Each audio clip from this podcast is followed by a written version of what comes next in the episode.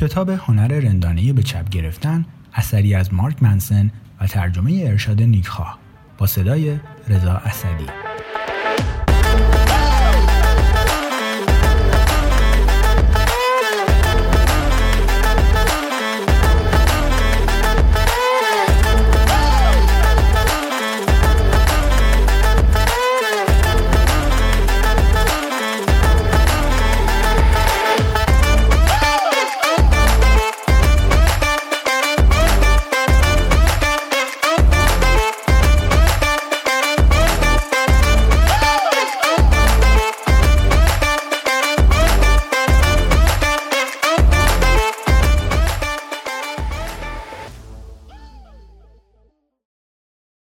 فصل یک تلاش نکن.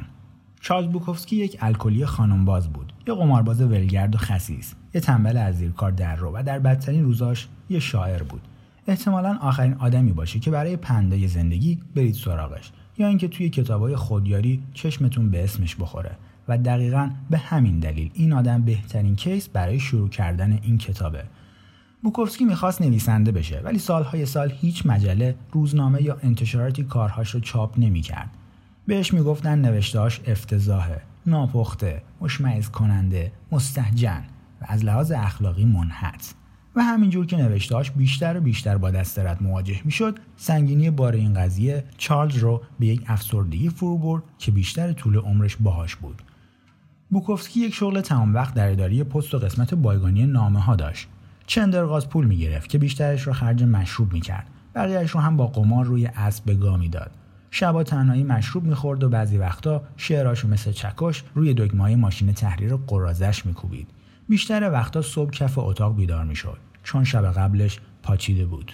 سی سال به همین منوال گذشت که بیشترش یک تصویر مات و مبهم بیمعنا از الکل دراگ قمار و زنهای تنفروش بود. وقتی بوکوفسکی 50 ساله شد بعد از یه عمر شکست و نفرت از خود سردبیر یک نشر مستقل علاقه عجیبی نسبت به چارلز پیدا کرد. نمی‌تونست به بوکوفسکی قول پول آنچنانی یا فروش زیادی بده ولی مهر زیادی به این لوزر مست داشت. در نتیجه تصمیم گرفت که شانسی بهش بده. این اولین فرصت واقعی بود که به بوکوفسکی داده شده بود و خودش هم می‌دونست که احتمالا تنها باریه که این شطور دم خونش میخوابه. بوکوفسکی به سردبیر نوشت دو گزینه بیشتر ندارم. توی این اداره پست بمونم و عقلمو از دست بدم یا اینکه بزنم بیرون و با ماشین تحریرم بازی کنم و از گشنگی بمیرم. تصمیمم رو گرفتم. می‌خوام از گشنگی بمیرم. درست بعد از امضا کردن قرارداد بوکوفسکی اولین رمانش رو در عرض سه هفته نوشت. خیلی ساده اسمش رو گذاشت اداره پست. در قسمت تقدیم به نوشت تقدیم به هیچ کس. بوکوفسکی به عنوان یک رمان نویس و شاعر میترکونه. به موفقیتش ادامه میده و شش رمان و صدها شعر منتشر می‌کنه و بیش از دو میلیون نسخه از کتابهاش در سراسر دنیا فروش میره. محبوبیتش پشمای همه رو میریزونه و از انتظارات فراتر میره. اول از همه پشمای خودش. داستانایی مثل بوکوفسکی گل سرسبد داستانهای آموزنده فرهنگ امروزی ما هستند. زندگی بوکوفسکی نماد رؤیای آمریکاییه. مردی که برای چیزی که می‌خواد مبارزه می‌کنه. هیچ وقت بیخیال نمیشه و آخر سر به جسورانه ترین رویاش می‌رسه. احتمالا همین الان هم دارن یه فیلم ازش می‌سازن. هممون عادت داریم که به داستانایی مثل بوکوفسکی نگاه کنیم و بگیم دیدی اون هیچ وقت بیخیال نشد. هیچ وقت تسلیم نشد.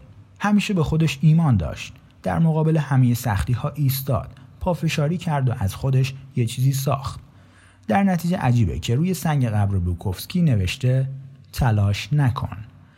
با وجود فروش بی سابقه کتابهاش و شهرتی که پیدا کرد باز هم بوکوفسکی یک بازنده بود و این رو می‌دونست و موفقیتش نه به خاطر عزم جزمش برای برنده شدن بلکه از این حقیقت ناشی می‌شد که می‌دونست یک بازنده است.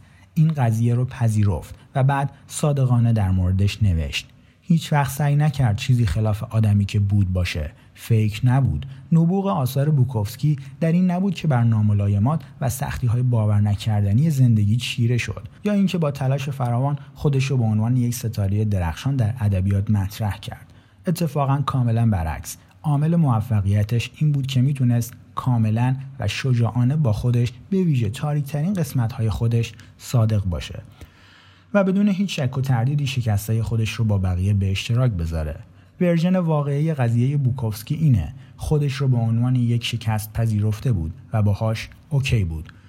بوکوفسکی موفقیت رو به تخمش می‌گرفت. حتی بعد از شهرتش وقتی به جلسات شعرخوانی می‌رفت پاچه می‌گرفت و آدما رو با دری‌وریاش تحقیر می‌کرد. توی کوچه و خیابون و ملاء عام حاضر می‌شد و با هر زنی که پیدا می‌کرد میخوابید. شهرت و موفقیت از چارلز بوکوفسکی آدم بهتری نساخت. آدم بهتری شدن هم چیزی نبود که اون رو مشهور و موفق کرد. معمولا رشد شخصی و موفقیت با همدیگه اتفاق میافتن ولی لزوما به این معنا نیست که جفتشون یکی هستن. فرهنگ امروز ما به طرز وسواسگونه روی انتظارات مثبت قفلی زده که خب غیر واقع گرایانه است. خوشحالتر باش سالمتر باش بهترین باش بهتر از بقیه باهوشتر سریعتر پولدارتر سکسیتر productive تر بیشتر بهش حسودی بشه تر محبوبتر. عالی باشه خارق العاده و هر روز صبح همسر آماده به سلفی دوتا بچت رو ببوس و با مازراتی جدیدت برو سر کار خفنت. جایی که هر روز مشغول انجام وظایف معناداری هستی. کارهایی که احتمالا روزی دنیا رو نجات میده. ولی اگه یه لحظه وایسی و درست حسابی بهش فکر کنی متوجه میشی که همه این پندای سنتی در مورد زندگی و خوشبختی همه این چیزای مثبت و خوشحالی که هر روز توی کتابهای خودیاری و پستای انگیزشی در شبکه های اجتماعی می‌بینیم همه روی چیزهایی که نداری فکوس کردن. روی چیزهایی دست گذاشتن که از دیدگاه خودت نقصا و شکستا و نقطه ضعفات هستن و بعد میاد اونا رو برات بزرگ می‌کنه. میری ورکشاپ سه روزه چگونه سریع پولدار شویم؟ چون که اسم می‌کنی به اندازه کافی پول نداری. جلوی آینه میستی و جمله های تلقینی رو تکرار می‌کنی که تو زیبایی. چون که اسم می‌کنی زیبا نیستی. کارهای مضحکی رو انجام میدی که وانمود کنی موفق هستی. چون که حس می‌کنی همین الان به اندازه کافی موفق نیستی. و به طرز جالب و کنایه آمیزی این تمرکز روی مثبتگرایی این قفلی زدن روی چیزهایی بهتر و عالیتر تنها خدمتی که به ما می‌کنه اینه که بهمون به یادآوری می‌کنه چه چیزی نیستیم چه چیزی نداریم چه چیزی باید می بودیم ولی نتونستیم بشیم. اما در نهایت هیچ آدم واقعا خوشحالی احساس نیاز نمی‌کنه که بره جلوی آینه و برای خودش تکرار کنه من خوشحالم. چون که خب خوشحاله و بس. تو تگزاس یه ضرب المثل دارن که میگه کوچکترین سگ بیشترین سر و صدا رو داره. کسی که اعتماد به نفس داره احساس نیاز نمی‌کنه که ثابت کنه اعتماد به نفس داره. یا آدم ثروتمند احساس نیاز نمی‌کنه کسی رو قانع کنه که ثروتمنده. موضوع اینه که یا یک چیزی هستی یا نیستی.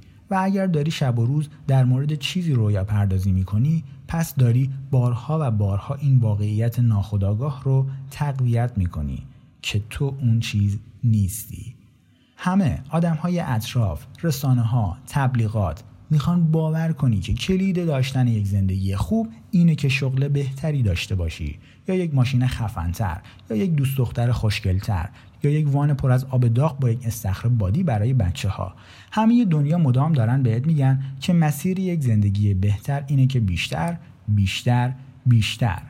بیشتر بخر بیشتر داشته باش بیشتر پول در بیار بیشتر بکن بیشتر باش. مدام داری با پیام های بمباران میشی که ازت می‌خوان همیشه به همه چیز اهمیت بدی و برای همه چیز تره خورد کنی.